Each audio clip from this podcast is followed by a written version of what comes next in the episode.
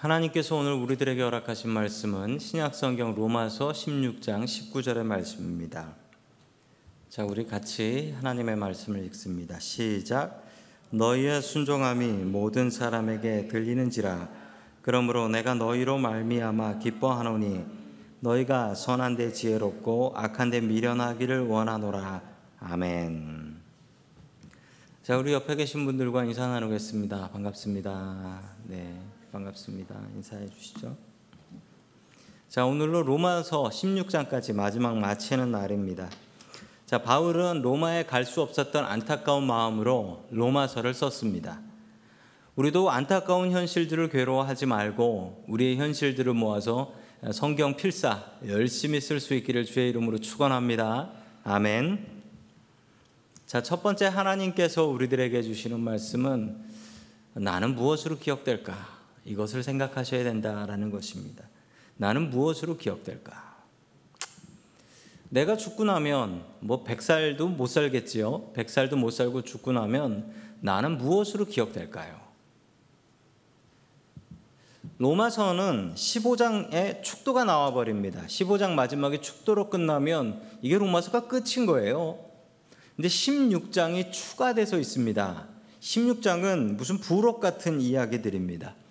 그래서 16장에 보면 사람들 이름이 수북하게 나오면서 누구한테 문안해라, 누구한테 문안해라. 이 사람들이 다 로마에 있는 사람들이거든요. 누구한테 안부 전해다오, 누구한테 안부 전해다오. 그런 이야기들이 나옵니다. 그 중에 참 고마운 인물 두 사람이 나옵니다. 모두를 볼 수 없기 때문에 그 중에 두 사람을 보는데 참 유명한 사람입니다. 우리 로마서 16장 3절 봅니다. 시작. 그리스도 예수 안에서 나의 동역자인 브리스가와 아굴라에게 문안하여 주십시오. 아멘. 브리스가와 아굴라는 이 바울의 동역자였습니다. 그리고 4절에 보면 이 둘은 바울을 위해서 목숨을 내놓았다라고 이야기를 합니다. 이 브리스가와 아굴라는 부부였습니다. 예전 성경에는 브리스길라와 아굴라라고 나왔었죠. 자, 이들은 부부였고 바울하고 같은 직업을 가지고 있었어요. 바울은 텐트 만드는 일, 그리고 텐트 고치는 일, tent maker라고 하죠. 이 일을 하고 있었던 사람이었는데 예, 브리스가와 아굴라도 이 똑같은 일을 하던 사람이었다라고 이야기를 합니다. 원래 이 브리스가와 아굴라는 로마에 살고 있었습니다. 그런데 글라디오 글라디우 글라디우디오라는 황제 때 이 모든 유대인들을 로마에서 추방하게 했어요. 그 브리스가가 아내입니다. 그리고 아굴라가 남편이었습니다. 이 이름의 형식을 보면 브리스가라는 이름은 로마식 이름이에요. 그래서 저 브리스가는 로마 여자인 것이죠. 아굴라는 저 이름은 유대인의 이름입니다. 그래서 아굴라 남편은 유대인이었던 것이죠. 유대인과 로마 사람이 만나서 어, 부부로 살아가게 된 것입니다. 그런데 행복하게 살던 그들에게 글라디우디오라는 이 황제가 모든 유대인들은 로마 시내에서 추방한다라는 명령을 내려요. 자, 이렇게 추방 명령을 받은 브리스길라와 아굴라는 쫓겨나게 되는데 이 아내가 남편을 따라갑니다. 자신은 로마 사람이지만 남편이 쫓겨나는데 내가 어떻게 로마에서 이 호화로운 생활을 할 수 있겠는가 하여 남편 아굴라와 함께 쫓겨간 곳이 고린도였습니다. 그 고린도에서 누구를 만나면 바울을 만나요. 바울을 만나고 바울의 동역자가 됩니다. 텐트 만드는 일도 똑같았고요. 복음 증거하는 일도 똑같았습니다. 완전히 똑같은 일을 하는 사람들이 됩니다. 이 집은 여자가 더 잘 믿었던 것 같습니다. 그래서 이름을 보면 브리스가와 아굴라라고 기억을 하고 있습니다. 이 브리스가와 아굴라라고 기록을 하고 있어요. 아마도 여자가 더 열심히 믿었고 또 여자가 더 열심히 일했던 것 같습니다. 집에서 여자분이 믿음의 리더가 되는 경우는 어, 흔히 있습니다. 흔히 있어요. 뭐 우리 집도 그런데 뭐 그런 분도 계실지 모릅니다. 그걸 갖고 불평하지 마십시오. 역사적으로 그렇습니다. 아굴라와 브리스가가 아니라 브리스가와 아굴라로 되어 있습니다. 아, 여자가 믿음의 리더가 되지 못한다고 어디에 나와 있습니까? 될 수 있습니다. 문제는 집안에 믿음의 리더가 없는 것이 문제지 누가 리더를 하느냐 이건 문제되는 일 아니라는 것입니다. 제 목표는 브리스가와 아굴라 같은 사람이 되는 것입니다. 죽고 나서 저와 제 아내를 아마 이렇게 기억해 주신다면 가장 좋을 것 같습니다. 브리스가와 아굴라 같은 목사님이었다라고 기억해 주시면 가장 좋을 것 같습니다. 왜냐하면 부부가 열심으로 주의 일을 다했기 때문입니다. 어느 초등학교에서 있었던 일인데요. 초등학교 때 저도 뭐 어렸을 적에 그런 적이 있었는데 집안에 가훈을 적어오라라는 숙제가 있었습니다. 저는 그 숙제에 정직이라고 적어갔던 것이 생각이 납니다. 아버지에게 여쭤봤어요. 아버지, 저희 집 가훈이 뭡니까? 한참을 생각하시더니 정직하게 살자라고 하셨어요. 정해진 게 없었던 겁니다. 그냥 아버지가 그때 정직이라고 얘기해 주셨어요. 그런데 어느 학급에서 있었던 일인데요. 어떤 아이가 가훈을 적어왔는데 그 가훈이 뭐냐면 대를 이어 충성하자였어요.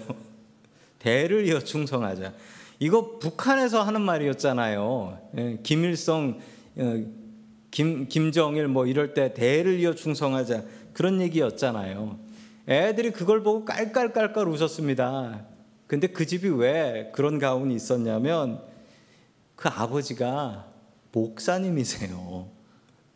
목사님이신데 이 목사님이 자기 집 가훈을 대를 이어 충성하자로 정했어요.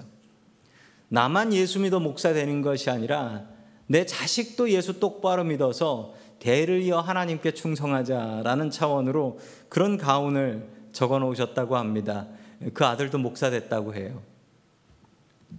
저의 꿈입니다. 저희 가정이 대를 이어서 주님께 충성했으면 좋겠습니다. 여러분들은 무엇으로 이 땅에 그리고 무엇으로 자녀들에게 기억되시겠습니까? 믿음으로 기억되는 저와 성도 여러분들 될 수 있기를 주의 이름으로 간절히 축원합니다. 아멘. 두 번째 하나님께서 우리들에게 주시는 말씀은 선한데 지혜롭고 악한데 미련하라라는 말씀입니다. 선한데 지혜롭고 악한데 미련하라. 자, 로마서 16장 19절 오늘의 말씀입니다. 다시 한번 같이 읽습니다. 시작. 여러분의 순종은 모든 사람에게 소문이 났습니다. 나는 여러분의 일로 기뻐합니다. 나는 여러분이 선한 일에 슬기롭고 악한 일에는 순진하기를 바랍니다. 아멘. 자, 참 유명한 말씀입니다. 선한 일에는 슬기로워 가지고 선한 일은 어떻게 하는지 너무나 잘 알고 있고 악한 일은 어리버리 해가지고 악한 일은 알켜 줘도 못하는 그런 사람이 되라는 겁니다. 그런데 사람은 반대로 사는 것 같습니다. 사람에게 악한 것은 가르칠 필요가 없어요. 혹시 욕하는 거 어디 학원 가서 배운 적 있으세요? 어디 학교에서 국어 시험에서 이 중에 욕은 뭐 이런 거 공부해 보신 적 있으세요? 없으실 거예요. 그런데 애들도 이 가르치지도 않은 거를 다 배워와요. 지 친구들한테 배우고 또 부모님한테 배우고 참 안타까운 일입니다. 가끔 가다 보면요, 가끔 가다 보면 그 2세 아이들 중에서 그 말도 안 되는 욕을 하는 아이들이 있어요. 도대체 그 욕은 어디서 배웠을까요? 학교에서는 한국말을 안 가르치는데 이거 분명히 부모님한테 배우는 겁니다. 나쁜 거는요, 가르치고 공부하지 않아도 너무나 잘 배워요. 그런데 착한 일, 선한 일은요, 열심히 가르치고 애써도 잘 하지 못합니다. 우리의 마음밭을 생각해 보시면 우리의 마음밭은 근본 악해요. 근본 악해. 그래서 악한 일은 배우려고 하지 않고 노력하지 않아도 악한 일은 너무나 잘합니다. 나쁜 생각은요, 가만히 있으면 마음속에 파고드는데요. 좋고 착한 생각은요, 그건 하려고 마음 먹고 연습해도 잘 안 되는 게 이 선한 연습입니다. 그래서 사도 바울은 이렇게 우리들에게 명령하고 있습니다. 나는 여러분에게 선한 일은 슬기롭고 선한 일은 너무 잘 알고 너무 잘하고 악한 일에는 순진해서 그게 무슨 일이야? 알려줘도 모르고 시켜도 하지도 않는 그런 사람 되라는 것입니다. 자, 그렇게 되려면 어떻게 해야 됩니까?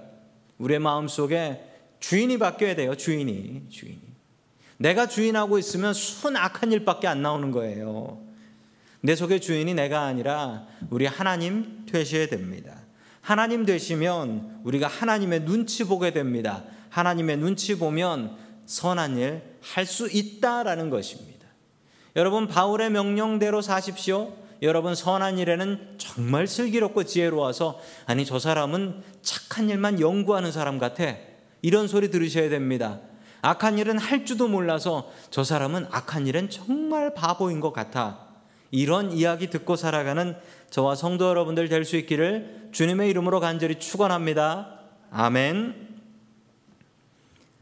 마지막 세 번째로 주님께서 주시는 말씀은 성경은 틀림이 없다라는 말씀입니다. 이걸 교리로요. 그 신학에서는 이렇게 얘기합니다. 성서 무오설 혹은 성경 무오설이라고 가르칩니다. 성경에는 잘못된 것이 하나도 없다라는 것이죠. 자, 그렇다면 성경에 정말 잘못된 것이 하나도 없을까요? 어떤 분들은 아 이거 잘못된 것 같은데 이거 이해 안 되는데 이거 말 안 되는 것 같은데 이런 이야기 알고 계신 분들 계실 거예요. 혹은 어떤 분들이 교회 잘 안 다니는 분들이 예수 믿는 사람 공격한다고 뭐 이상한 얘기 하는 것 들어보신 분들도 계실 겁니다. 오늘 좀 당황스러운 이야기들이 나옵니다. 로마서 16장에요. 우리 22절의 말씀 같이 봅니다. 시작. 이 편지를 받아 쓰는 나 더디오도 주님 안에서 여러분에게 문안합니다. 아멘. 자, 이 편지를 누가 썼다고요? 예, 우리가 로마서는 바울이 썼다고 하잖아요. 이 유명한 로마서 바울이 썼잖아요. 그런데 맨 마지막에 보면 바울이 쓴 게 아니에요. 누가 적었다고요? 더디오. 왜 더디온 줄 아세요? 적는데 너무 더디어. 이렇게 외우시면 잊혀지지가 않습니다. 왜 이렇게 더디오라고 하면서 받아 적었다. 더디오라는 사람이 받아 적었습니다. 누군지 모르지만 이 사람은 글 쓸 줄 아는 사람이다. 그럼 바울은 못 썼는가? 바울도 글을 잘 썼죠. 근데 바울한테 큰 문제가 있었는데 바울의 눈이 어두워졌다라고 해요. 그에게 심한 눈병이 있어서 그가 글씨를 제대로 읽고 쓸 수 없었다라고 합니다. 그래서 바울을 대신해서 더디오가 받아 적었다. 그럼 이거 누가 쓴 건가요? 바울이 쓴 게 맞죠. 받아 적은 사람이 쓴 건 아니지요. 바울이 편지죠, 바울의. 자, 아무 이건 문제될 일이 없습니다. 그런데 어떤 분들은 어떤 분들은 성경 구절 중에 제일 좋은 말씀이 뭐냐라고 하니까 로마서 16장 24절이래요. 그래서 제가 그 로마서 16장 24절을 찾아보니 없음이라고 나오네요. 없음. 이 말씀이 제일 좋다라는 거예요. 아니 성경에 왜 없음이라고 나오고 왜 똑같은 24절인데 한글 성경엔 없음이라고 나오고 영어 성경엔 있음이네요. 영어 성경엔 있네. 영어 성경이 더 좋은 건가요? 아니 왜 성경이 서로 다르죠? 난감한 일입니다. 성경에 없음이라는 건 무엇일까요? 성경에 없음이라는 게 있는데 그건 오직 신약 성경에만 없어요. 구약 성경에는 없음이라는 말이 없고 신약 성경에만 저 없음이라는 말이 나옵니다. 예, 성경 쓰시는 분들은 없음 하면 아싸 하시면서 넘어가시는 분들 계시다고 해요. 자, 이게 왜 없냐면 우리 세번역 성경에는 이게 나와요. 설명이 잘 나와요. 자, 우리 24절을 세번역 성경으로 예, 같이 읽습니다. 치읍부터요. 시작. 다른 고대 사본들에는 24절이 첨가되어 있음. 24 우리 주 예수 그리스도의 은혜가 여러분 모두와 함께 있기를 빕니다. 아멘. 그 새번역에 잘 정리가 되어 있습니다. 이게 무슨 얘기냐면요. 사본이라는 말이 있어요. 성경에는 원본이 있고요. 원본이라 하면 바울이 더디오 시켜가지고 적은 그 로마서 편지, 그 오리지널 원본. 근데 그거를요, 회당에서 여럿이 보기 위해서 카피를 떠요. 그거를 그 서기관들이 서기관들이 원본을 보고 베껴 가지고 사본을 만들어요. 이걸 사본이라고 합니다. 그리고 우리가 가지고 있는 이 모든 성경은 어, 원본, 사본 다음에 번역본이에요. 번역본. 우리가 가지고 있는 건 다 번역본이에요. 사본은 박물관에 가시면 보실 수 있고요. 이거 우리가 가지고 있는 다 번역본입니다. 자, 여기서 사본들, 고대 사본들이 있는데 고대 사본들이 24절이 첨가되어 있다라는 거예요. 자, 이게 무슨 말씀이냐면 그 가운데 있는 이게 축복을 비는 축도입니다. 우리 주 예수 그리스도의 은혜가 여러분 모두와 함께 있기를 빕니다. 이게 왜 추가되어 있냐면요. 그 어떤 믿음의 공동체들마다 자신들의 기도가 있었고요. 자신들의 축도가 있었어요. 그걸 여기다가 첨가해서 넣은 겁니다. 그래서 어떤 사본들에는 이런 축복의 기도문이 한 절이 적혀 있고 어떤 데는 없고 이런 경우에는 없는 게 맞기 때문에 없다라고 합니다. 그런데 그냥 없다라고 하지 말고 넘어가 버리면 되잖아요. 성경에 권위 없게 없음이 뭐예요? 성경이 권위 없게. 그런데 이게 성경이 정말 진실이라는 것을 설명하는 것입니다. 저 같으면 다른 사람들 오해하지 않게 없음이라는 건 없애고 그냥 넘어가겠습니다. 그런데 성경은 없는 건 없다고 솔직하게 이야기를 합니다. 이 부분에 대해선 어떤 게 진실된 것인지 알 수 없기 때문에 없음 해놓고 저 밑에다가 풋노트를 달아놓고 있다라는 것입니다. 자, 이래서 성경이 좋은데 성경은 무호하다라고 하는데 없음은 뭐냐? 성경은 틀림이 없습니다. 뭐에 틀림이 없냐면 바울이 쓴 로마서에는 틀림이 없어요. 그걸 사람들이 사람들이 원본을 똑바로 보관하지 못해서 그리고 자신들의 공동체의 말을 집어넣어 자신들의 기도를 집어넣어서 이렇게 된 것이지 원본에는 아무 이상이 없습니다. 그런데 그 원본을 사람들이 보관을 못하고 있었던 게 문제입니다. 우리가 성경이 아무 오류가 없다라고 하는 것은 사본들의 오류가 아니라 원본 성경은 아무 문제 없다라는 거예요. 그것을 사람들이 보관 못하고 사람들이 베끼면서 나, 타난 일이기 때문에 우리는 성경에 틀림없음을 믿습니다. 그런데 그 틀림없음은 원본의 틀림없음이라는 것입니다. 그래서 우리는 이 성경을 적습니다. 그 이유는 우리에게 생명을 주는 정말 틀림없는 말씀이라는 사실이지요. 성경의 무엇성을 믿고 성경을 내 인생의 가이드북으로 삼고 살아갈 수 있기를 주의 이름으로 간절히 축원합니다. 아멘.